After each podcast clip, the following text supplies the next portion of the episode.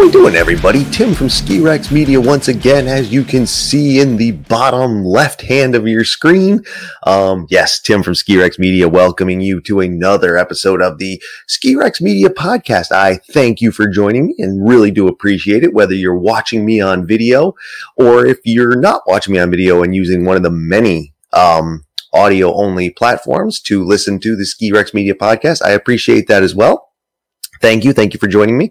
Um, today, today we have someone who's been around the industry, a journalist, a professional journalist, a fairly well known uh, professional journalist. Um, today on the program, we have Mike Rogge and we talk about Mountain Gazette, which you can see over here. I have Mountain Gazette 41 um, on my wall. Thank you to Tech Rob for sending that piece of wall art to me. It would have been up for the prior episodes, but I was waiting on a frame to come in the mail because I can't seem to get mail very quickly and easily here.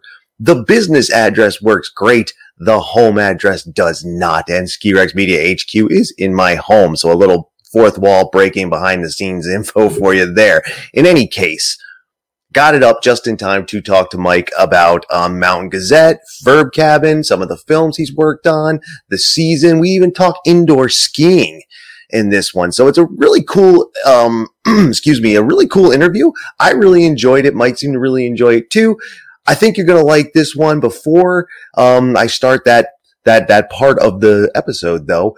Please do not forget to subscribe and follow to the ski follow the ski rex media podcast. If you are watching the youtube version hit the subscribe button. Um, it's right below here. You know how it works. Um, hit that so i know you're watching and you can always see when these episodes come out. Um, if you are on the audio only versions please uh, follow or subscribe you know each one uses a little bit different terminology so figure out which one is for you and then subscribe so you always know I really would appreciate it. I thank you. It's a big help. Um, also, skirexmedia.com, skirexmediamerchshop.com, Skirex Media on social media, Twitter, Facebook, and Instagram at Skirex Media on all of them. If you wouldn't mind following me there, um, two, you can also see there when the podcast comes out, I make sure it's posted and other things too. We're going to get back into writing a little bit. Um, talking to someone who writes, Mike Rogge, journalist. I kind of want to get back into it as well. So I'm going to start writing, maybe not the news stories, but blog pieces and things of the like. Maybe even submit one of my own to Mountain Gazette. How would that be? Maybe we can get published there too. Who knows? But anyway, follow Skirex Media. I do appreciate it. Check everything out. And on skirexmedia.com is links to everything, the social media, the merch shop, Patreon, everything. Right? Right. Thank you for that. And thank you for listening to my shameless plug here. And now, without further ado, let's uh, get Mike Rogge, the, the Mike Rogge segment started. I hope you enjoy the episode, the whole interview. I dug it. I thought it was great. Um, enjoy, and I'll see you at the end of it. Enjoy. Okay. Joining us today on the Ski Rex Media podcast, the names just keep getting bigger and bigger every week I seem to get someone who's a little bit more famous and I'm trying to push the envelope, believe me. Today we have Mike Rogge, who you may or may not know does all kinds of things and has been doing all kinds of things. Sir, how are you today? I'm doing well, Tim. Thanks for having me. Uh, absolutely, dude. Thank you for doing this, man. Like I said, you're uh, the upper echelon of faces. Um, but in case I'm wrong, which does happen from time to time, who are you and what do you do? Like I know, but some people might not know. So go ahead and throw down your resume if you want. Sure. Uh, my name is Mike Rogge. I'm the editor uh, and owner of Mountain Gazette, which is a twice per year high quality coffee table print magazine um, focusing on outdoor culture. Um, I've run a an outdoor media company called Verb Cabin for almost ten years. We produce short documentary films, some branded content, um, all based in truth and storytelling and journalism. Um, we don't really do any flashy marketing style stuff. We just kind of show people uh, what the world really looks like. And then uh, before that, I worked at a couple ski magazines. I was at the Ski Journal for a bit. I was at the Powder Magazine for a bit. Rest in peace, Powder Magazine. Uh, I guess it's not totally dead yet. It's on life support, which is cool. Yes. Um, you know, there's still hope. But um, yeah, and I'm from uh, from upstate New York, born and raised in the Adirondacks. Yep. Awesome, awesome. Yep. So love the Adirondacks. East Coast, East Coast is my blood, and, and currently I'm in uh, Palm Springs, California, which is a pretty unlikely place to find a, a ski guy like me. um, because we are we are voluntarily evacuated.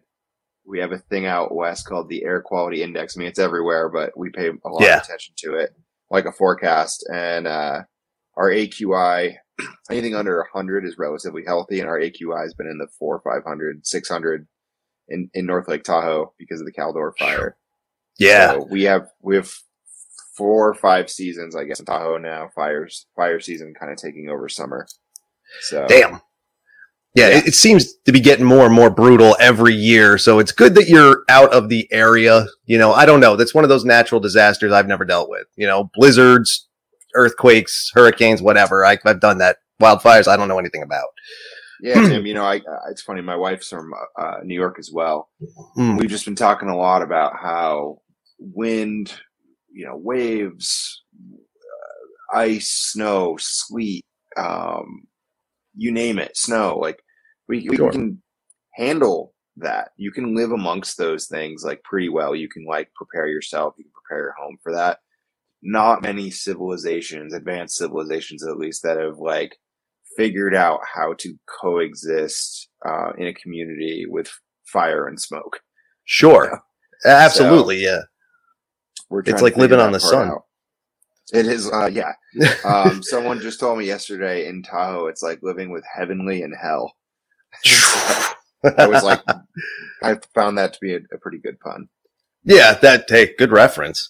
So before we get into the business end of things, I do have Mount Gazette, Verb Cabin things I'd like to talk about. But since we're talking about you being in the West now, being from the East, do you have a preference? Or did, was it business? Or I mean, you don't have to get too personal, but what, where do, why go west if you're an East Coast guy? And this, I have a follow up to this, but this, this is kind of Sure. sets it up. Well, yeah, I was hosting a, I was hosting a radio show in Burlington, Vermont when I was working for Meathead Films and Ski to Sure. East. And, um, Derek Taylor, uh, former, leg- I mean, legendary powder editor, maybe the most transformational powder editor in history. I feel like he was the one that saw powder for what it was, which was like this dirtbag Bible. that, Sure. uh, that understood us, you know, understood what it was like to be a waiter in a ski town, work a night shift so that you could wake up early to get first tracks. And, Totally. um, you know, long story short, Tim, he, uh, he hired me. He flew me, well, for my interview, uh, for associate editor at Powder, he, he flew me out to San Diego. I rented a car for the first time in my life. I was only, uh, 23 years old. Oh, wow. Nice. Yeah, I was young. And so I went out and it was, I mean, I think he actually rented the car for me because it was Yeah. too expensive for me to rent it being under That's 20, right. 25 or whatever. And, yeah. Yeah. Uh, yeah, That's I drove right. out, got the job and I moved to, I moved to California and I've been here for almost, almost 13 years. Very good. Now, you prefer it out there, or would you rather come back to the Adirondacks? Well, that's funny. My wife and I are having those conversations now. Um, we were just in Lake George earlier this summer. And, nice, uh, nice. and I love uh I would say like there's no way my brain can ever forget what it's like to ski at Alpine Meadows. Alpine Okay. Meadows is like for me the be all end all ski resort that I just personal it's just my personal opinion. Professionally, I would say, you know, like every place I've ever skied has its value and is awesome. But, um, Absolutely. c- culturally speaking, I definitely miss um, I miss the East Coast. I miss Vermont the most of all, um, and I uh, I would say that we are like very pleasantly happy in California, but also Mm-hmm. Sure. with an eye kind of. I would say both feet are firmly playing California, but we're also looking back east to see. We have a we have a two and a half year old son, and so you know we're trying Yeah. to figure out what's best for him. yeah, no, totally. 100% uh, understand that. I mean, I love, you know, I love the East. I love living in Vermont. I grew up here. I live here again. And the only place I lived in the West was Las Vegas, which is a little different than the Tahoe area, I, I assume. Never got up there while I was out there. But my follow up to that is, and it, it, one of the things I push is skiing, snowboarding, snow sports are for everyone. Everyone can do it. Doesn't matter who you are, how much money you make, whatever. Anybody can do it. But there are some stereotypes still kicking around that keep people from doing it. And one of those is the East and West Coast animosity, which I thought died with that era of hip hop in the mid 90s. But I still hear it's around. Now you're a pro. You're a pro. Do you still hear this stuff? Like, is it still out there? Like, it's kind of a goofy question, but I gotta know. I think the uh, I think the misconception from like West Coasters looking east is that Hmm. the terrain sucks, which is not true at all. It's very different. Yeah. And the irony is that these are the same people that are going to Japan and skiing East Coast style terrain in Japan Mhm. with Yeah, amazing totally. Uh, oh yeah, and then Oh, I yeah. think from the East Coast looking west, I mean, my friends at, you know, Jeff and Rooster from Ski the East are always teasing me calling it Top Bro. I think they think there's this like broy vibe.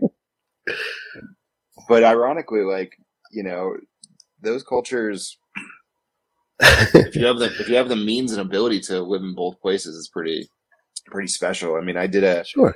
like truly in in March, um, I went with Jeff Thomas and Aaron Blunck and Ian Morrison back to the East Coast for head skis, and we made a short film about taking two West Coast pro skiers who had never been back east. And Yeah. we, we did the Vermont 100. We did the Vermont 100 trail, and it was was unbelievable. And, and what I sold them on it, like you know, Jeff has been back there a ton. He knows what he's you know he's up in Whistler, but he knows exactly what he's doing when it comes to the East Coast. But for Ian and Aaron, um, I was like, you know, look, go back. Picture, picture like you're going to a new country in Europe, right? And like Mhm. you understand how societies work, but also like you don't know how their culture works. So go back and just be open minded to what you're going to experience. And what was really cool was, sure, we got every type of snow that you can get. Yeah, um, new yeah. Types of snow they'd ever skied, but more importantly, like Sure. they fell in love with the people. And Yeah. and I and I think that is something that the East Coast can hold really high.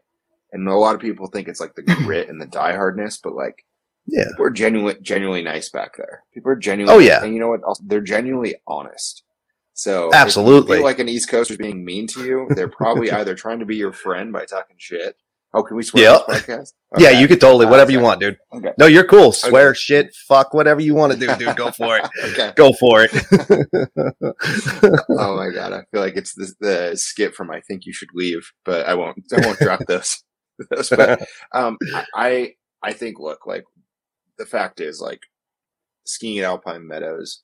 In order to get that kind of vertical at Killington, you have to ski for Yeah. three days. That we can Totally. like three hours. But that Yeah, said, totally, totally. what's really fun is I, I skied with the Hammer at Big Sky Mhm. one year. Um, he was out there on his family vacation with his wife Cindy, and to be honest, the the, the snow quality in Montana was not that great during that time. But Okay, sure. Hammer being Hammer, a man from Killington, he likes Mhm. long, flowy groomers and moguls, and Yeah. we found we found plenty of that, and Hmm. it was really cool to get like into his East Coast mindset at a West Coast, like, like one of the largest skiers in the world. And Yeah. we had so much fun. We skied until 4:30. We actually like rode rode up and like purposely took our time coming down. And I feel like the ski patrol was right on our butts doing the sweep. And we had a blast. We had a blast, you know. And then what was cool was oh yeah, when we finished, we weren't like on to the next activity as a lot of West Coasters do. Like we sat there and we dissected our ski day yeah. you know, over over over you know a plate of fries and nachos and just like sitting there looking up at the mountain saying you know Jesus that was good that was fun snow actually was surprisingly good and then i don't know i think that the nuances of ski culture can be found on the east coast as Sure. far as like appreciating stuff Yeah, I yeah, think, totally. like, the, the the terrain snow quality like i've i've skied alta snow at Mhm. jay peak but alta Okay. snow is called alta snow you know what i mean like it is Yeah, it is. totally. yeah, it's Yeah. kind of it's kind of following all its own. You hear that back here. See, that's interesting that you say all that because you know I hear you know people talk, um, and people have regional love, of course. You know, PNW kids love PNW, Sierra kids love Sierra, New England, New England. You know, Midwest, you know, Upper Peninsula, Michigan, whatever it is. Um, but there are those who still ask me who really aren't in it, who don't do it. They're like, "Is this really a thing?" And I'm like, "I don't think so." I think it's a misunderstanding. I think everybody can kind of gets along, man. Um, and you know, you just hear that it's different from one, you know, one side of the country to a whole other country. If you go to Europe or Asia or, you know, Oceania, wherever you might be. So I think that's really kind of awesome. Especially again, coming from someone who knows what they're talking about more than I do. That's even better. Like, that's great for me. I, Um, mean, I don't know. Like, I think, I think, like a couple years ago, I was at um, I was at the final level one premiere, the world premiere in Denver of their last their last film, you know, their last annual ski film, and I met um, Keegan Gilbride, who's like a kid from the East Coast, and he had a great segment. And I don't know, like I felt a real kinship with him just from he's a Sugarloaf guy. You know, Okay. A lot of my friends are Sugarloaf guys, right? And so like Yeah. I I think it's the same when I find like like Jake Doan, who skis for Forefront. Like he Yeah. Gr- grew up in the Adirondacks, you know, and so like I would say I'm naturally biased towards like totally supporting his career. And we've been friends for a long time. He filmed with the Meatheads back when I was there, but like, you know, like I'd say from like a media standpoint, like I certainly have uh the guys and gals from the East. You know, Devin Logan's a huge. I'm a huge fan of her because she was winning rails to riches at Killington when I was going Yep. to school in Potsdam. You know, Okay. So- yeah, totally. um, you know, Tom Tom Wallisch, as famous as he is, he's still that kid from Pennsylvania that grew up skiing Mhm. Wisp. You know, so Yeah. um, I think we're all proud of where we came from, Mhm, um, and that, but that shouldn't really overshadow like how far people have come, where they've come, and um, if you have an opportunity to ski in your backyard, you should do it. So Yeah. That's what I always say anyway. I mean, I totally agree with you. And a lot of people don't even think about Tom Wallisch being from the East. A lot of people don't even realize that because, I mean, he's so, he's so good. Like, you don't even think about it. Just watch him and you're just blown away anyway. But a lot of people don't realize that stuff. Um, and a lot of big names have come out if you follow the pro circuit or if you're just a traveler, man. Come out here, go out there, do whatever as long as you enjoy it. Don't, don't get into any of the bullshit because it just hurts all of us in the end. And again, that's just something I wanted your opinion on since you are out west and I've never skied out west, you know, and I, I know people from out west, but I've never skied it. Um, not to backtrack too much though. You brought up the film where you guys were doing the Route 100. I didn't realize that was one of yours. I saw it. Um, I saw the, well, I saw the Route 100 sign in the opening graphic and I was hooked. I was like, let's do it. I know the whole thing, which isn't true. I know most of it. Um, what was that like? Just tooling through Vermont, like you were you were saying, you had a good time. The people were there. You have West Coasters, um, but for you being back in a place you've been, and and just the filming alone, like just the overall experience, because that was a great film. I really enjoyed that. I, I loved it. That's what one of my favorites. Uh, what was that last year, the year before? Yeah, Uh, literally we should. I would say the day we got there was when the first case of COVID like hit like that nursing home in Seattle. Okay, And then by the time we left, we were having dinner with Steve Wright from Jay Peak. Mhm. Um, and the NBA shut down during dinner.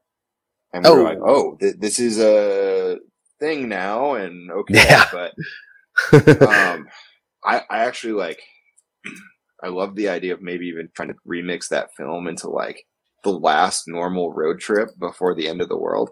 That would be awesome. Dude. apocalyptic thing. Like, I mean, talk about like having a parking lot party, hugging everyone that you don't know. You know, Yeah. things that sound so dangerous today, but we were just doing them back then. But um, that was an idea. That was an idea that um, one of my creative partners, Jeff Thomas, and I. Jeff is Mm-hmm. the guy behind Theory Three Media back in the day. He made some incredible ski films. Um, he and I have made a couple projects in Vermont. We're both huge fans of the state. We worked at the tourism board. Um, he and I had pitched it to another ski brand. He works pretty exclusively with Head through Jeff, his Okay. company. And, Sure. um, he pitched it to Head Skis. And the idea was like fish out of water. Let's take two West Coast skiers on this iconic highway in Vermont and hit as many skiers as we can. Um, I, and what was really cool is I actually was, um, I was hired as a photographer Mhm. on that. I've been last, I'm always trying to like increase my skill sets. Like what can I get better at? And Totally. photography something I wish I had any type of skills for when I was working at Powder. Hmm. Um, but I would just go with a pro photographer and we would write and shoot. So for Vermont 100, Jeff took a chance on me and hired me as a photographer for head. And I was kind of like the unofficial tour guide. And Okay. I was just calling That's old, awesome. old friends. And, and I think weather-wise, we ended up like really well. Like we got kind of skunked at Jay, but um, Jay is the place to get skunked because of all their indoor stuff you can do. Yeah, totally. You know, we we still had a, a really good time, and we still were able to get out on the hill. Killington was by far our best stop.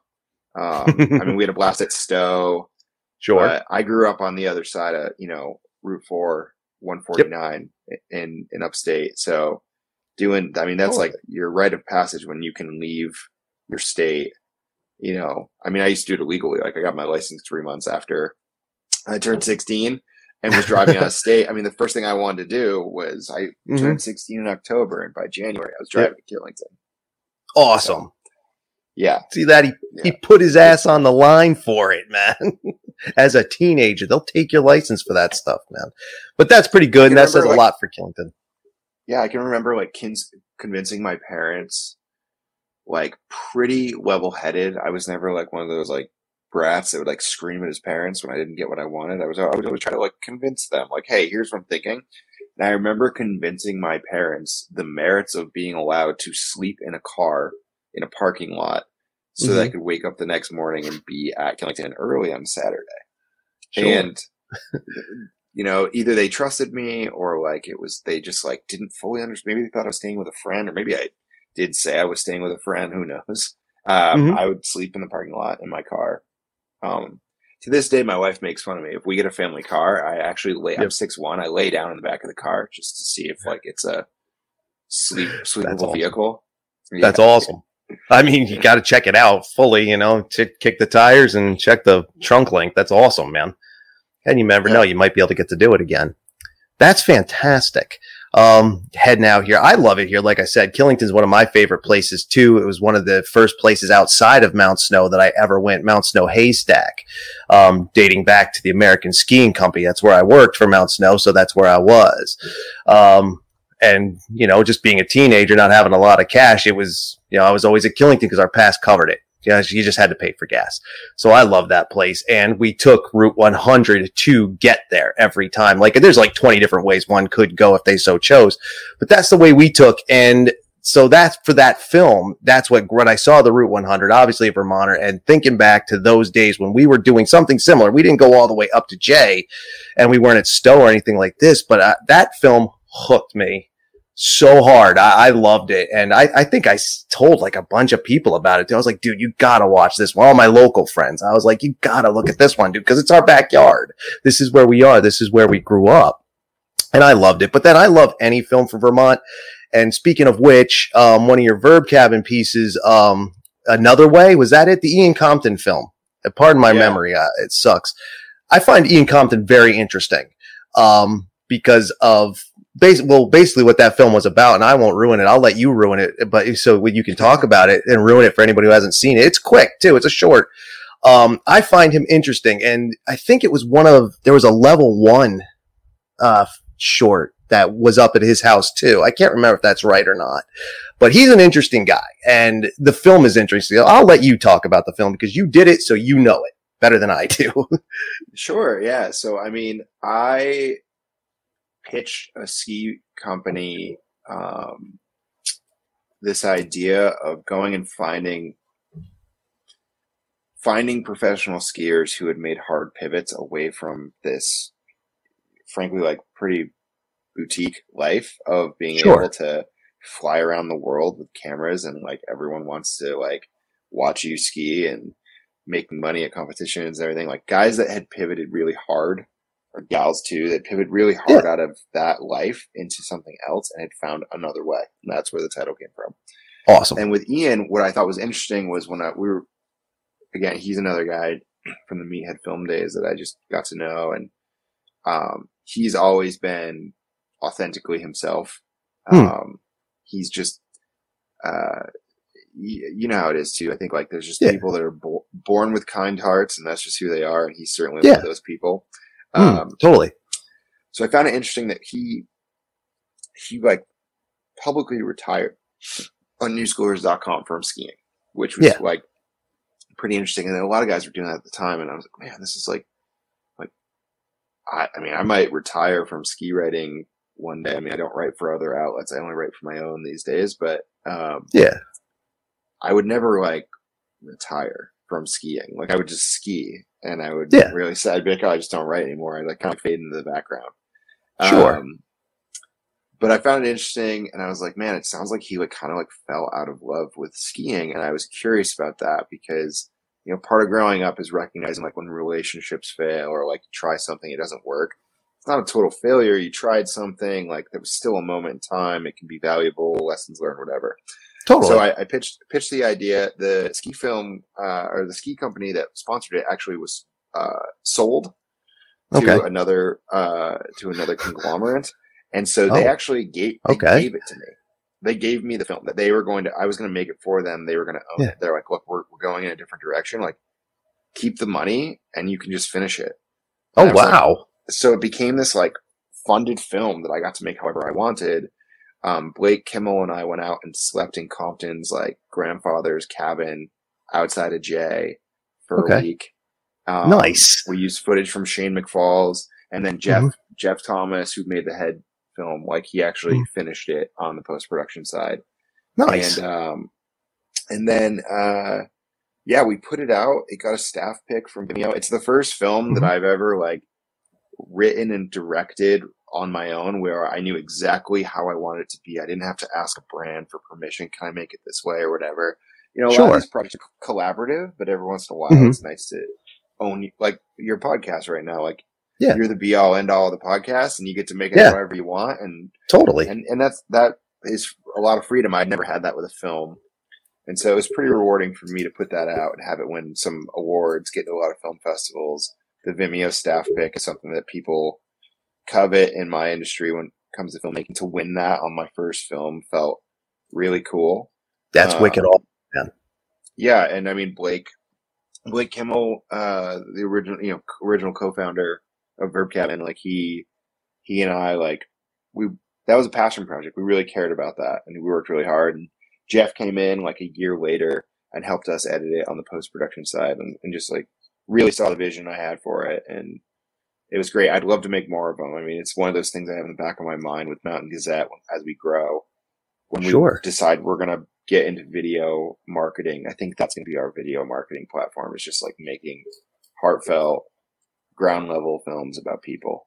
So That would be awesome. That'd be awesome, especially if you could tell stories like uh, Ian Compton's, man. Like I said, I find him to be an interesting guy because he's just obviously just an awesome guy, nice guy. Um, his skiing is top notch. The boy makes it look effortless when he is out. You know, one, you know, I, I, I have to say he's one of the most effort, effortless, um, tricksters I've ever seen. Like he can hit a rail like he's walking. It's ridiculous. I don't know how he does it. Um, and then too, for him to drop out and kind of, you know, almost off grid it up there in, uh, Greensboro or Greensboro. I can't remember. I don't know the Northeast Kingdom that well. Um, but I, what I do know about the Northeast Kingdom is that there's not much up there. Like that's rural up there. Um, nice area, you know, Burke is up there and, you know, your Jay is kind of, you know, pushing the edge as you're heading west, but it's a nice area. And I, I just think that he's great that he's up there. Uh, I, again, I love the area. It's only an hour north from here where his town is right there. And, uh, I love it and I think it's great. And I thought that film was good too. I really enjoyed it. Um, it really felt laid back because he always seems like a laid back guy. It felt like him, and you were talking to him. He actually showed some true emotion talking about the first person he met up there, dude.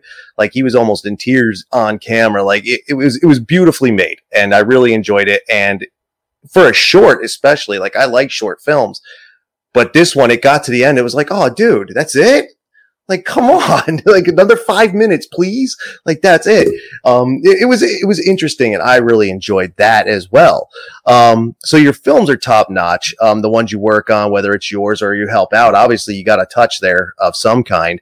And speaking of touch, let's just move on to Mountain Gazette. Um, when did you re-debut it? Like what? Well, what, well, first, that's kind of a stupid thing to say. The history of the magazine. If you want to go over that real quick, or you could take, you know, however you want to explain it, man. Go for it. Yeah, sure. So Mountain Gazette was started in 1966. Uh, it was originally founded as Skiers Gazette, so it was a ski Mhm. magazine, and then they expanded their reach, uh, editorial reach, to all of outdoor, just to Sure. it was the original outdoor magazine. Um, it was uh, it was really like eclectic. The writing and photography was like what was pushed forward. Um, it was a it was monthly in Colorado, Sure. and it developed this reputation for just attracting real like literary heads, photo heads, like just people who couldn't get enough of the culture and want something a little different. Um, I uh, purchased the magazine at a bar in Denver, at Outdoor Retailer. Wow. Um, it's in the bill of sale that it was a uh, agreed upon price and a cold beer, and the cold beer was a Coors Banquet beer. Um, All so right. I actually bought the, the previous owner, uh, Blake is his name. Um, Yeah. I bought him a cold beer as part of it. We signed the That's deal awesome. in the Flylow booth at Outdoor Retailer. Dan from Flylow, Okay. good friend of mine. And then um, I actually like put it on the shelf for a little bit. I was like, I'll, I'll try to relaunch this in two years. Fast Okay. forward three months later, COVID.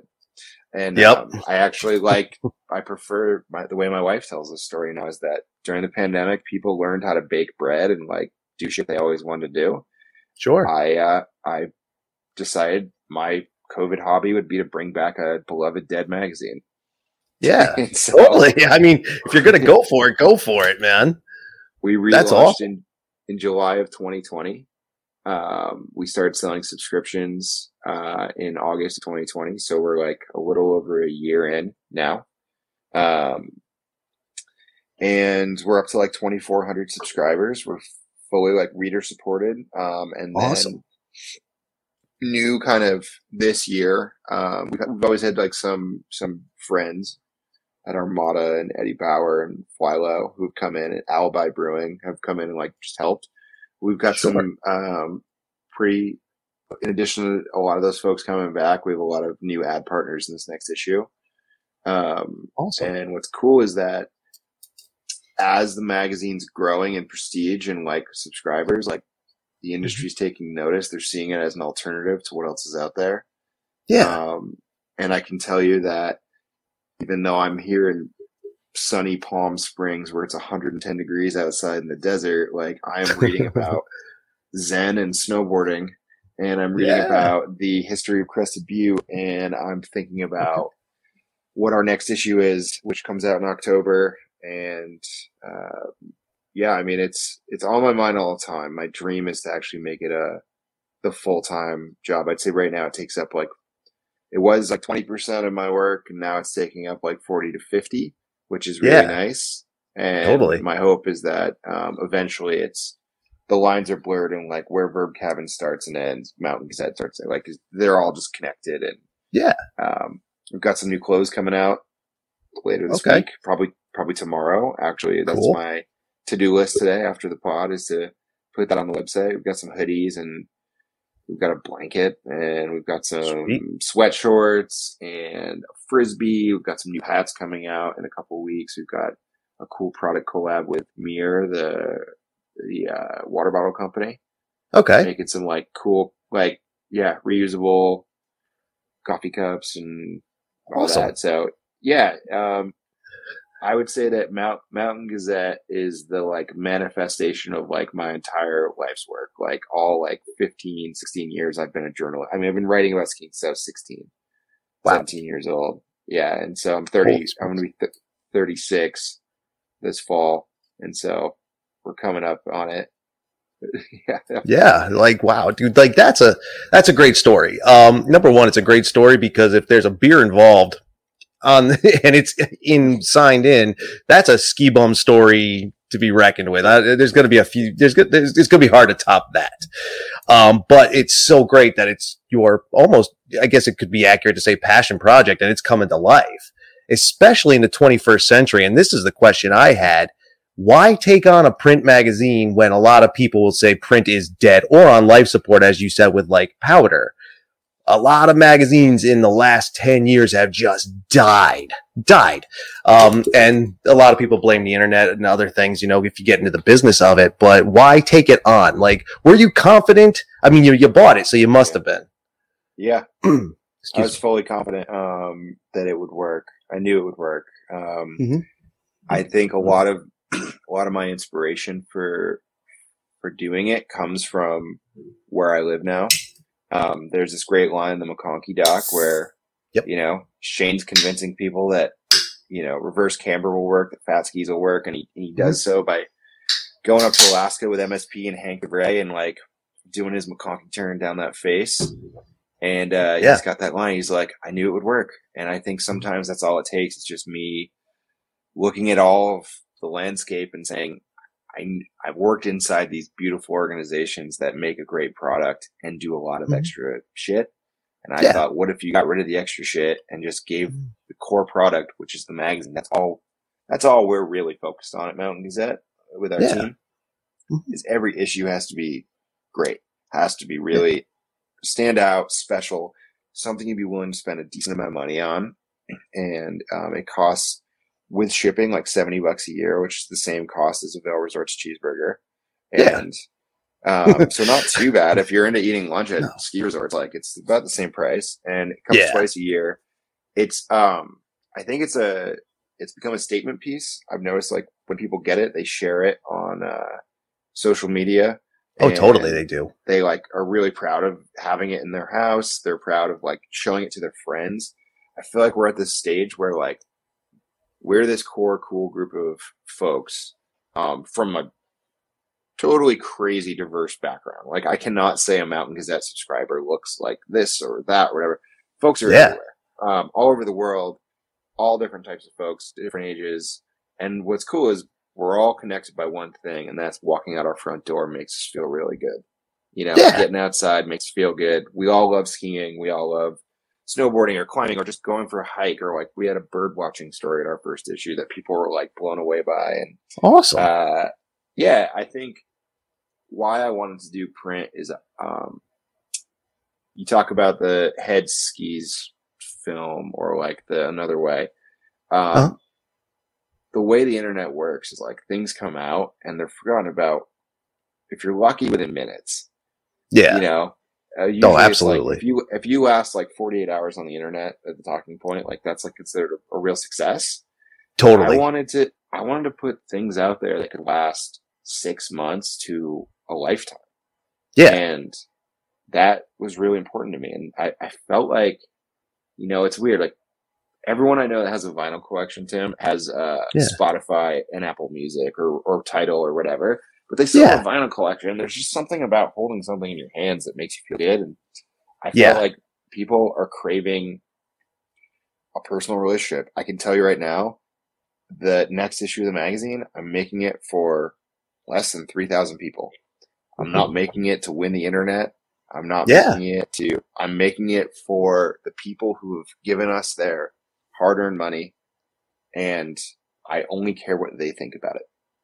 Absolutely. And that's a really freeing feeling of not being like, let's go grab this infinite number of folks and eyeballs for like a couple seconds. Like, I don't know. I people come. I said the strangest thing that I would love to like correct on your pod is like people come up to me and they're like, "I'm sorry, I haven't read the entire issue."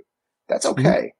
There's a yeah. lot. Of, there's a lot. There's a lot of shit in there, man. It's long. yeah. It's like it's like sixty to seventy thousand words sometimes. I mean, it's it's wow. meant it's meant to be consumed in the way you want to consume it. I know friends yeah. that like methodically read it over two weeks, one story a night. I know other people, mm-hmm. like my mom tries to rip through it in 24 hours.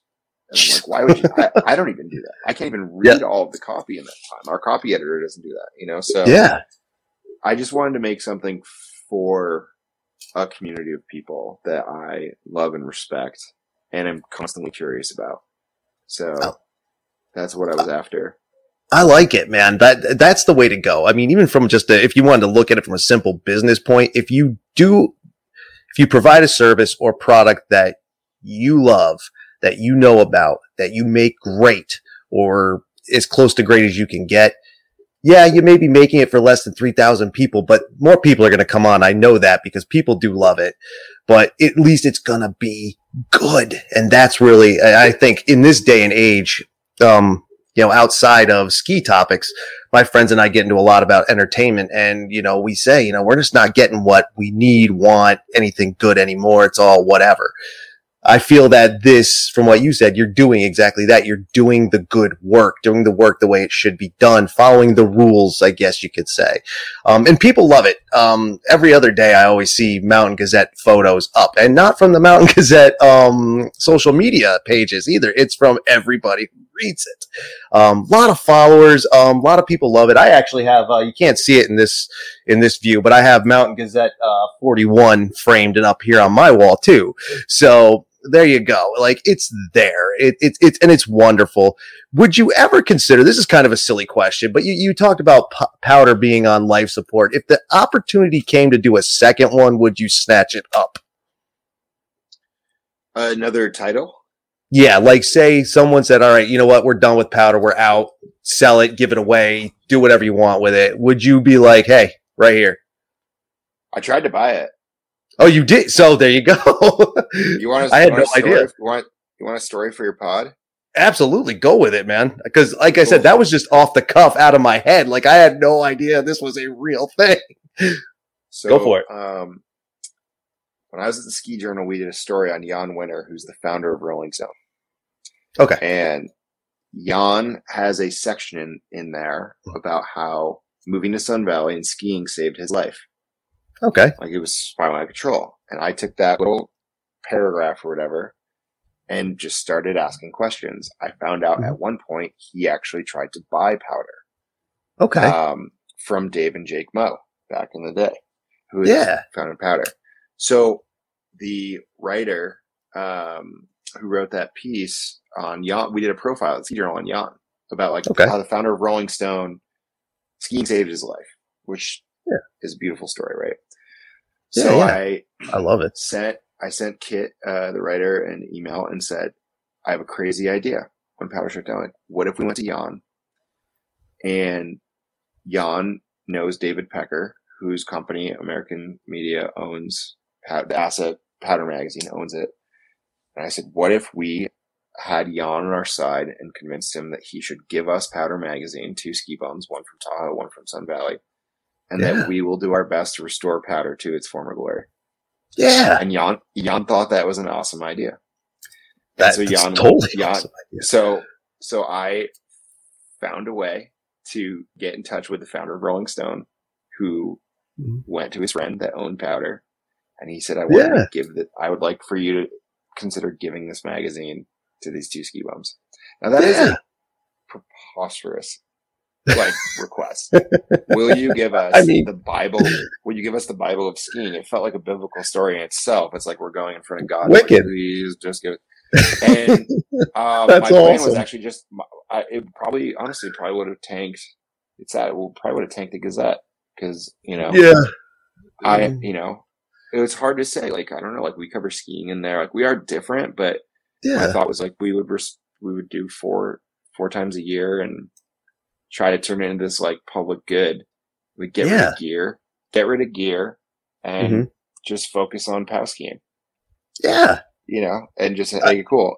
And so David Pecker, uh, to his credit, actually considered it, and then they came back with a a, a Nice. price. And you know, Mountain Gazette's debt free. I paid off my investment um, within three months of being open. Like it, dude, we're we're debt free, hundred percent owned by Verb Cabin, Um, Sweet. profitable. You know, we pay all of our contributors on time, and I thought I could, I thought I could recreate that yeah. with Powder, and who knows, Totally. maybe one day it still could. But um, for now, Dave Reddick, the photo editor, is kind of keeping it on life support. He's doing a really Mhm. great job with their like Instagram. Okay. And he has, you know, our columnist, former Powder columnist, uh, Hans Ludwig, the J local, writing these Okay. intros, and he's and Dave's digitizing all the old magazines. Okay, that's awesome. put them out there, preserve them. you Sure. know, so maybe one day, but um, for now, I'm I'm I'm really happy making two issues a year of Mountain Yeah. Gazette. Um, and like the joke my wife and I always say is like if Tahoe becomes a place we can't live forever because of wildfire, that we'll move to the coast somewhere. What's our coastal gazette? You know, just Why not? I mean, I, I don't know Why not? about living on the coast. so. Neither do I, but I mean, I live near the Jersey Shore. Does that count? I don't know. It's Yeah. whatever.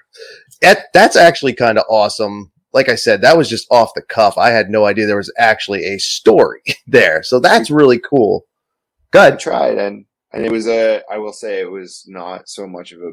Like I said, it probably would have killed the Gazette, which would have been stupid to like, you know, cut off one hand or whatever. The, the Yeah, is, no. You know, like I didn't. I didn't want to have two properties, and and Yeah. I'm I'm certain. Like I know for a fact that I probably could have found the investment money, but hmm that's how these magazines get in trouble. Is they get into so much debt, and like these are supposed to be smaller businesses, right? Like they're not Yeah. supposed to be they're not supposed to be Facebook. They're not supposed to be Instagram. They're not supposed to be these massive like billion dollar valuation companies. Totally. Um, I think they're supposed to be small, community oriented, and the focus should be using your media to grow the community, to bring more people in and make them feel welcome. Absolutely. Yeah, that's Every human perfect. be- every human being has an innate desire to go outside. Those Yeah. are my customers. That's mm-hmm. it. And I want them to feel like they're a part of the community. Tim, you know, you're a hardcore skier. Someone in North Carolina might ski two, three times a year at Boone, and they might Yeah. consider themselves a hardcore skier. Who am Yeah. I to make that judgment call on whether or not they they belong? You know, it's That's like it. you belong. You love it. If you're passionate about it, and then you- you're in. You know, Yeah. your skill, your skill level, and where you go and how you do it becomes That's it, man. Yeah, Yeah, that's it. And I 100% agree with that. Like I said at the beginning, for everyone, if you love it and you do it your way, do it. Groomer rider, fine. Tree rider, fine. Bumps, park, two times a year, a thousand times a year. Whatever it is, hit it, go for it. Just be part of that community. And you say, as you said, this magazine serves the community, which actually brings me to another question. Uh, Isn't a good, I, I think I misunderstood this, but a decent portion of Mountain Gazette is community um, submitted. No, like uh, readers submitted Yeah. or other people submitted, not necessarily all your office full of pros. Or if I'm wrong, yeah, tell I me I'm wrong. yeah, no, I mean, I, I, um, I would love to write a feature for Mountain Gazette someday. It would Uh-huh. be great, but uh, Totally. I would, I would rather just pay the community members and, um, yeah. So our writers and photographers come from a lot of different places, a lot of different backgrounds. Um, almost all of them, I believe, are subscribers. Hmm. Um, and if they're not, once they like see it, they, they come back and subscribe. Um, and then what I look for is, are you a talented writer? Are you Sure. a talented photographer? I don't care who you shot for or who you've written for. Mhm. Um, it's certainly nice when we get, you know, folks from the New York Times, the Paris Review, or you know wherever who write write for us. Um, Yeah. that's pretty special.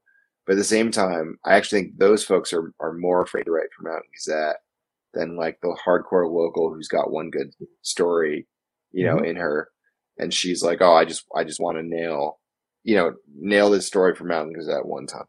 Um, but uh, yeah, I mean, I always say the hardest part's done. You've worked hard your whole career to become like a great writer. Like you're a great writer. Now just Mhm. come to Mountain Gazette and be a great writer and play. Yeah. Be yourself. Um, That's awesome. I'm a pretty light-handed editor. Our copy editor, Kim Stravers, is, is unreal. Like she will, she will make sure you're not effing up the grammar and That's keeping good. it clean and tight. You know. Um, Yeah, and yeah. then, uh, No, I love John, that. Our, John, our art director, and Alexa, our director of photography, um, just ensure that like the photography is unreal and like it's presented correctly, it will print properly, and and look really good. So that's Awesome. it. I mean, we're we're just here to create a 132 page book every every six months and and put beautiful things in it. That's awesome, man. That that's incredible. And and as I said, and as you said, people love it. And I feel like, especially since the COVID thing happened, like everybody, more people wanted to get outside to the point it was dangerous to go outside. And uh, Yeah, I think, but I think more people are starting to get it. I think more people are starting to love it. I think, you know, whether it's skiing, hiking, which I do, biking. I don't know if you guys have a lot of mountain biker stuff going on, but that has a big community as well for mountain sport and outdoor, man. I think people are going to love it and they're going to, and as you said, people like to hold a physical piece. They want something real, you know, not just their ebook reader or whatever it may be, which is why you're so successful in a day when some people will say print is dead. Um, I hope it Print continues. dead. It's dude, this is like an old tale in media. I mean, we're sitting here essentially doing a talk radio show. Yeah, you know, it's the same just, thing. It's just it's just called a podcast, but it's still an audio Yeah. medium. Like I don't know. It's Yeah, like totally. the same people that said like painting would be dead when the camera was invented, or that Yeah. like you know radio was dead because of television. Like these Totally. mediums, they're just they're just mediums. It's really hard to kill a medium. It's super easy to kill a business, but most Yeah. of that has to do with people and Mhm. not and not so much like the act of like how you put your art into the world. Yeah. Um, you know, like I mean, music is still around mm-hmm. and mm-hmm. it's totally different from how it used to be. I think print just has to be different. And I think the idea is like niche print, which is what we're doing. Is is special. I mean, vinyl records, you're never gonna have a vinyl record outsell mm-hmm. like um streaming, right? Like sure. so like but you don't need to. You know, no. you can sell you can talk to any independent musician. If they sold a thousand to two thousand copies of a vinyl record, their mm-hmm. album, they will yeah. lose it. It'd be amazing. No, totally. I mean, totally. what musician doesn't want an extra like twenty five to forty thousand dollars in their pocket? Like, absolutely. That's insane. That's insane. You're not and wrong. If you, if you can cover the costs, you know, like that's it. It's like for me, I was like a thousand subscribers was our goal because that would cover yeah. the cost of making it, and then it was like, cool, I'm off the hook. So yeah, but we that, hit that when powder, snowboarder, bike all shut down. People who love print were looking for something else, and they came to us, which was cool. Absolutely. That's absolutely perfect. I love it. You said it. It's not about the medium. It's about the business and that's people and people just getting crushed by whatever reason it has. I'm not saying anything bad about anybody or anybody did anything wrong necessarily. I'm just saying if you're a good business person or if you at least understand your medium, you can do well. Also, I mean, the biggest company in the world, Apple, is like mm-hmm. notoriously known for buying up like billboards, park benches, the back pages of like Life magazine, Time magazine, mm-hmm. like will you name it. Um, oh yeah, you know, I think, I think that's pretty telling. Like everyone, all these like marketing directors from like small ski companies that are like, oh, Print's dead. They think they're so smart. You know, it's like okay, like if Print's if Print's really dead, then why is Apple, which is the most successful business in the history of the world, um, sure. Why are they putting a large portion of their marketing dollars not on Instagram advertising, but onto print? You know, yeah. you go into San, we were just in San Francisco last week avoiding the smoke and lo and mm-hmm. behold, right as you get off the highway in the Bay, there's an ad. There's like a shot on iPhone ads everywhere. Yep. In big, beautiful billboards. So yeah. it's like, it's, it's a successful medium for some people. They see the value of people being exposed to that message in the same place every day. Yeah. And Absolutely. The fact is, our ad partners, I mean, you, most of our readers know who our ad partners are because we, mm-hmm. we don't allow a bunch of them to come in. You know, we, sure. we select who they are and they have to be a good fit. You know, I'm yeah. welcoming in Salomon and CMH heli skiing into this next issue. We're like very so good. pumped to have them on board. Yeah. That sounds awesome. Um, yeah, totally. Yeah. So we're happy to have them on board. That's awesome. And and you're not wrong. It's it's almost a case of follow the money. A lot of people say that. And if Apple's spending the money on print, it can't be dead. They would know, but they wouldn't do it if it was. People are still going to see their stuff. But speaking of dead businesses, which Mountain Gazette is not, I don't know if you talked about it in your magazine. I don't know if you've done any other project for it. One of the big things I see being talked about now, and I kind of would like a pro opinion on it, what's the season going to look like? Is it going to be half shut down like it was last year? Is it going to be different? Last year, I think could be argued it was pretty successful anyway. Do you think we're going back into it? A lot of people are worried. I'm not worried. I yeah, I'm not either. Feel like I feel like ski ski resorts know how to operate. It's skiing's a relative, snowboarding a relatively safe sports. They're outdoors. Most yeah. of us were already wearing masks before. I know, yeah, I like, was you know the the mask I was wearing and made fun of when I got to powder by my older colleagues. Like, I mean, yeah. they're all wearing those now skiing. So, mm-hmm. um, you know, it turns out that like tall T wearing park skiers from the East Coast had it right ten years ago, and skiing in masks is actually pretty cool. But um, yeah, man, they're to be. I think I think they're going to be just fine. Obviously, everything's weather dependent. Um, yeah, I am. I am always calm again, just knowing a lot of folks on the East Coast who work in, in the resort business, like that's a place where you just, you, you take your punches, you get up and you come back. And I yeah. think the West Coast and the rest of us kind of like learned that lesson from COVID. Nice. Okay. Um, totally. And sure. I, I can see that. I think I, what I'm most curious about, Tim, is actually, you know, skiing has a really bad retention rate folks who try skiing, typically more people don't come back than stay. Yeah. And I'm Absolutely. curious how many people like COVID skied and now mm-hmm. have like, there's more options out there right now. Mm-hmm. Totally. So I'm totally. wondering how, how, I'm wondering how many folks will um, come back this winter. So. I hope it's a lot personally. Like again, I'm like you. I'm not worried about it. It was fine. The season was successful. Places made money. Um, you know, it, there was like in our state here in Vermont, there was no COVID cases tied to any one mountain. So it, something had to have been done right. But you're right. There is a very low retention rate. Like I've taken people skiing who have never done it again. Not once. And snowboarding for that matter, never done it again. And it's for the usual reasons. Too cold, too wet. I got hurt. It's too early in the morning, whatever, whatever their reason is. If you think about it, like, it kind of sucks as a sport if you think about it. Oh like, yeah. It's, it's freezing cold. It's really hard. Plastic boots are super uncomfortable. Um, I mean, there's certainly like the Salomon like S Pro. This is not an ad, but like the Salomon S Pro is like this this boot you can just like put your foot in and go skiing. Like yeah. that's pretty interesting.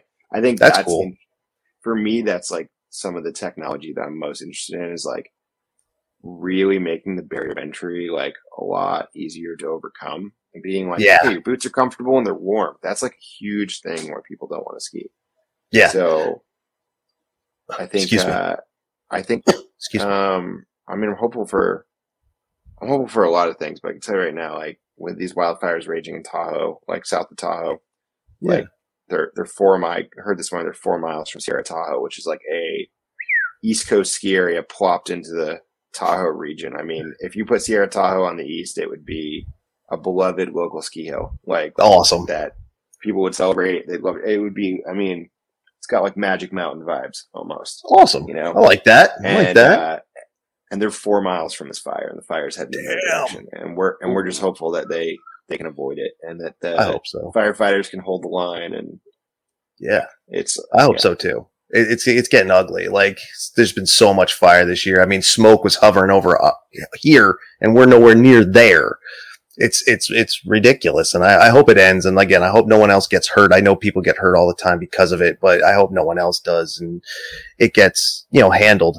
Um, but aside from that, um, you're right about the retention rate of skiing. You're right. It does kind of suck. I tell people all the time, I was like, you know, you hear us bitch about, um, full parking lots on a weekend or a holiday, lift lines that might be snaking out wherever up the hill and all this other stuff. And I say though, but all in all, relatively speaking, it's not popular. Nobody likes to do it. And I've tried of all the people I've had as coworkers and friends, I have two that still do it. all the people I've taken, I've taught a couple people, two will still do it out of so many and it's it's like I don't just try it. You'll like it. And I think that happened this year with the COVID because we had nothing else better to do. So people just tried it. I hope they liked it and I hope they stay in it. And I hope it's, they didn't get hurt because that seems to scare people off more than anything. But aside from the cost, I think, I think we do a really bad job as an industry showing the many different ways that you can enjoy skiing. Hmm. So I'd agree with that. You know, here in Tahoe, like you can go to Northstar and do a champagne toast you know, mm-hmm. every single day and like have artisan marshmallows you can roast at the bottom of the lift for your s'mores and like you can have a fancy pants experience that's, that's really quite nice. Or you can go to yeah. Homewood and like brown bag it and like ride the Madden lift until your heart desires or, you know, you can go to Olympic Valley and, and ski, you know, off KT 22, which is where yeah. folks like Shane McConkey and Scott Schmidt and Cody Townsend and Lee Sogstead and Michelle Parker, like all those folks made their names like mm-hmm. skiing there. You can go to Alpine where I ski and you can kind of be like a little bit of a disappearing hippie into the woods and like, um, you can go to Jackson where yeah. it's a huge proving ground. You can go to Alta where the best powder skiers in the world are. You can go to so, so I think like the idea is like, um, you know, you can, you can be a JP skier. You can be like me and be like 80% of skiing I did as a kid was at night at West Mountain. You know, I was a night nice. skier. Like yeah. You know, and I, and that was like who I was. Like I was a kid. And so I went after school and I'd get maybe hmm. like an hour of sunlight and then I would just ski under the lights forever yeah. with no like goggles on my head, just wetting my eyes water.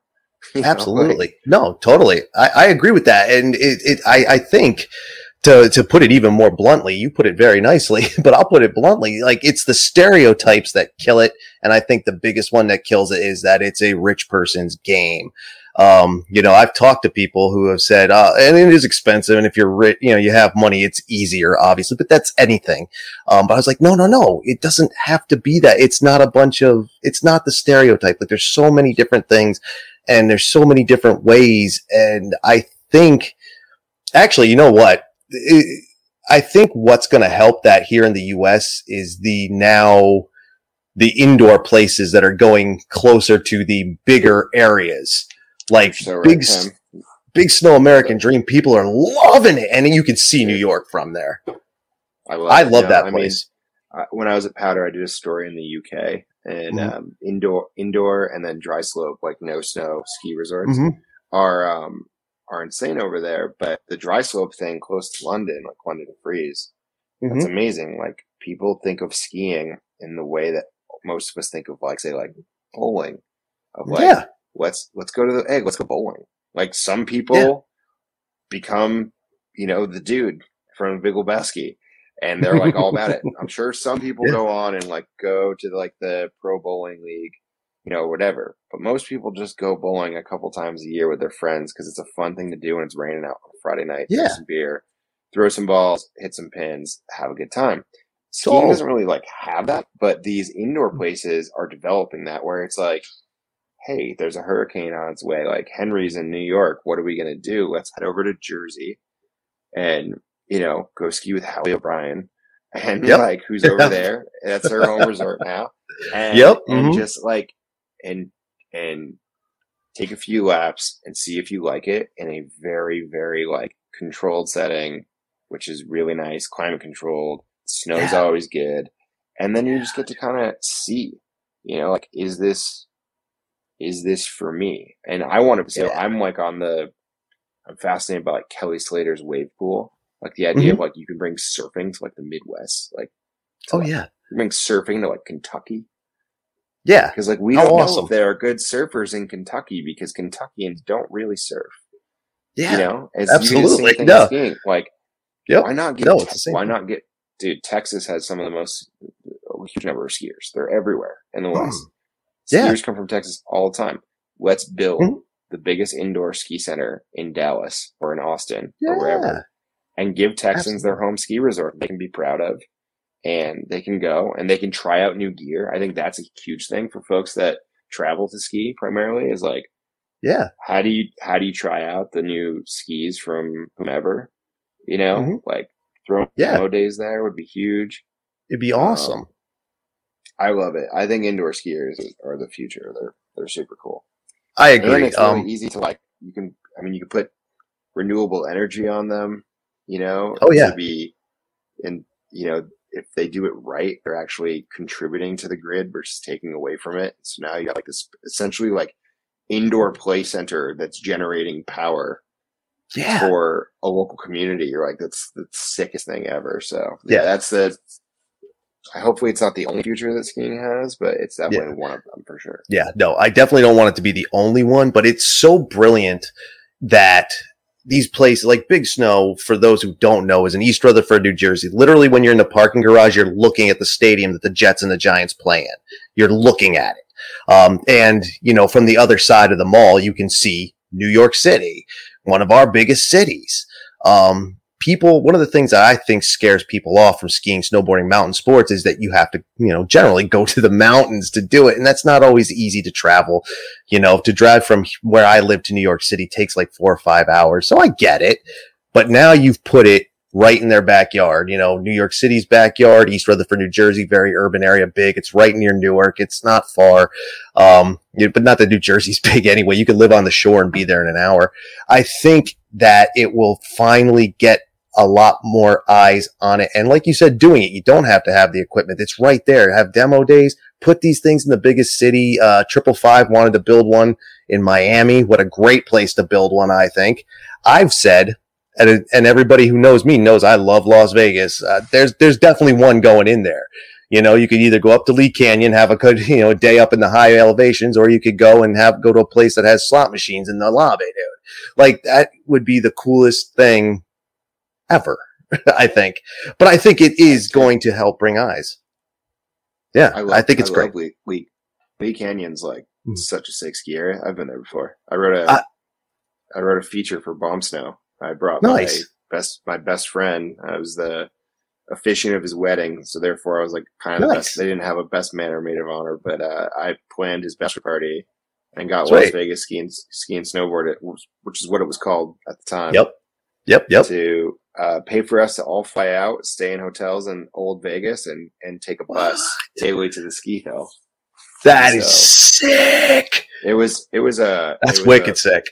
It was a like dystopian crazy bachelor party that uh, it, it was meant for a young, but it was a good time back then for sure. That's great. That is fantastic. I tell people who don't, I, I didn't get to ski Lee Canyon. I didn't get to do any skiing when I lived in Las Vegas. I was there for a year and a half. And I, and I really kick myself in the ass all the time for not getting myself to do it. But uh, those places are so high anyway. Lee Canyon's base is at 8,400. It's like, oh my God. It's very high. If you get altitude sickness, be mindful. I get it. So I'm mindful. Um, but it's a small place. It's a cool place. I have driven up there. I didn't get to ski it, but I did drive up there. You know, I was just exploring Mount Charleston, the backside of Lee Canyon, all that other stuff. It's very cool. And I tell people Las Vegas could be a ski destination. Um, cause it has a main airport and great places within three to four hours. If you go anywhere else, you're driving three to four hours anyway. You might as well take in a Cirque du Soleil show or something at the same time. Um, it's a great place. And I've told people from Las Vegas, my friends there, I was like, if you want to learn how to do this, dude, you got, you don't have to go all the way out to Brian Head. You don't have to go all the way up to Salt Lake City. You don't have to do any of that. 45 minutes up the road, man. You're good. You're good. So I think it's great that you went there and did the whole Vegas experience and got the skis in. That's great. That's fantastic. It proves my point Damn it. well, here I that's what I'm here for, Tim. I love you, man. I love you. That was awesome, dude. You have so many stories, dude. I think if I I could probably keep you on for days because you have great stories and you obviously been around. You obviously know it. You're definitely a journalist, something I aspired to be when I was younger. Um, and I've only recently tried my hand at you know, even though I had taken classes, I had written before, I had teachers saying, Oh, you write so well, all this other stuff. Not that I'm trying to blow up my own spot. What do I know? But, you know, I think it's great. I thank you for coming on, dude. You have a ton of stories. Any last minute plugs? Anything else you want to get into before we go? Any, anything other people won't talk about? I'm not afraid. uh, well, no, I mean, thanks for having me on. I appreciate it. like, I, I love this pod. I think it's awesome. I've been listening to it. So, really, um, yeah, I, I, appreciate it, and I think that Thank you. you know, um, independent ski media is super important. I'm like sure. a child of independent ski media. You know, whether it was newschoolers.com, which was created by three ski in a closet in Montreal. Yeah, um, man. You know, or Ski the East started at a dorm in UVM. Mm-hmm. You know, Powder started started on the fourth or fifth chair on the Warm Springs lift in Sun Valley by two brothers. You know, like I mean, yeah, start starting media because you love something is is a really cool way to to do that. And you know, hell, even even when I was at Vice for a little bit, like they, oh, okay, you know, they loved what they loved. You know, yeah. Um, I think I think that's the uh, I think that's the future. And I mean, man, I'm I'm so pumped that you had me on. And if people want, they can subscribe to Mountain Gazette. It's mountaingazette.com slash subscribe. Um, yeah. Or if you subscribe now, our next issue comes out in October. So Sweet. you'll get the next issue. Um, Sweet. It's chocked full of skiing and snowboarding. We're going mm-hmm. back to my roots of just like promoting skiing in this one. It's going to be really good. Um, and we're working on right now. So yeah, that's awesome. It's happening. Thanks for having me on, sick. Tim. I appreciate it. Yeah, thank you, man. I, I appreciate it. This is this was fun, and I I enjoyed it. Like I said, dude, I could sit like all day just listening to stories, dude. All day. I love a good story. I love a bad story. I, I, won't even lie. But thank you for that, sir. I appreciate it. Take care of yourself and your family out there out west. I hope winter comes and the snow falls and puts all that shit out out there. Um, and you have a good winter, man. You're definitely getting out. You're going to be anywhere in particular you want people to know about? So they can say hi on the slope or from the lift, yell down at you or something. Yeah, I hope I'll be skiing at Alpine Meadows, and if you can nice. find me there, um, I'll definitely say hello to you. Um, I'm not, I'm, I'm six one. I'm not too hard to find. So totally. Yeah. There you go. And I'm the same way. If you see me, say hi. I'm, I'm, I'm easy to find. I'm always in bright colors. Orange is my favorite color. I'm that guy. Thank you again, Mike. I really do appreciate it. And we'll check in with you later in the season, probably. What do you say? Sounds good. Sounds good Excellent. to me. I'll come back anytime. Thanks, Tim. Thanks. Thanks, bud. And there you have it, everybody. Thank you again to Mike uh, Rogge for doing this. That was really awesome. As you can see, I was digging it. If you were watching the uh, uh, video version you saw when he said he's listened to episodes of my podcast, I was like, dude, I was like floored. That's so awesome. Um, so thank you again to Mike for um, go ahead for going ahead and being on the show and talking industry stuff. And we'll probably check on him, uh, check in with him again later. And also a shout out to he and his family. They're out there, like we said during the episode, running from wildfires. Um, so be safe, Mike. Thank you for coming on uh, once again. Check him out. You can find him. Um, on social media, type in Mike Rogge, you'll find him immediately because I think his Twitter and his Instagram are two different things. I can't remember what they are offhand. I should have wrote it down, but you know me, um, absent minded as ever. Um, but um, links to everything he is will be in the description, both audio and video versions. Check that out again. If you're in the audio version, you're listening to the car. Don't check out the description for the links while you're driving. Wait till you stop. Um, so you you can find that and follow Mike on um, social media as well as Mountain Gazette, which you see right now if you're watching the video version, scrolling across the bottom, mountaingazette.com. Check that out, an audio version, audio version people, also mountaingazette.com. You heard it from me. You can see it in the description. Links to everything will be there, including Ski Rex media stuff, merch, Patreon, social medias, blog posts, everything. Going to get back into writing here soon, as I said at the intro check all that out uh, as well. I appreciate it. I thank you. Thank you again for joining me next week on the uh, podcast. It should be another episode. Um, well, you know what? It may or may not be because I might have to slip an extra one in, do a double for two weeks. I may have messed up on scheduling. So the Dan Egan episode either is either going to be next week we talk to the uh, professional and pioneer of the extreme skiing world, um, Dan Egan, about his book, 30 Years in a White Haze, either next week on the program or it has already gone by. In that case, I hope you enjoy it. But um, I'll do better with scheduling as we go throughout the season, I'll do better with having notes for the uh, episodes as we go throughout the season. And I'm going to hope that we all have a great season. Um, enjoy your day, week, month, and the ski season. I'll see you out there. Um, have a good one. Good morning, good afternoon, or good night, depending on when you're listening to this. I'll check you later. I'll see you out there. Bye.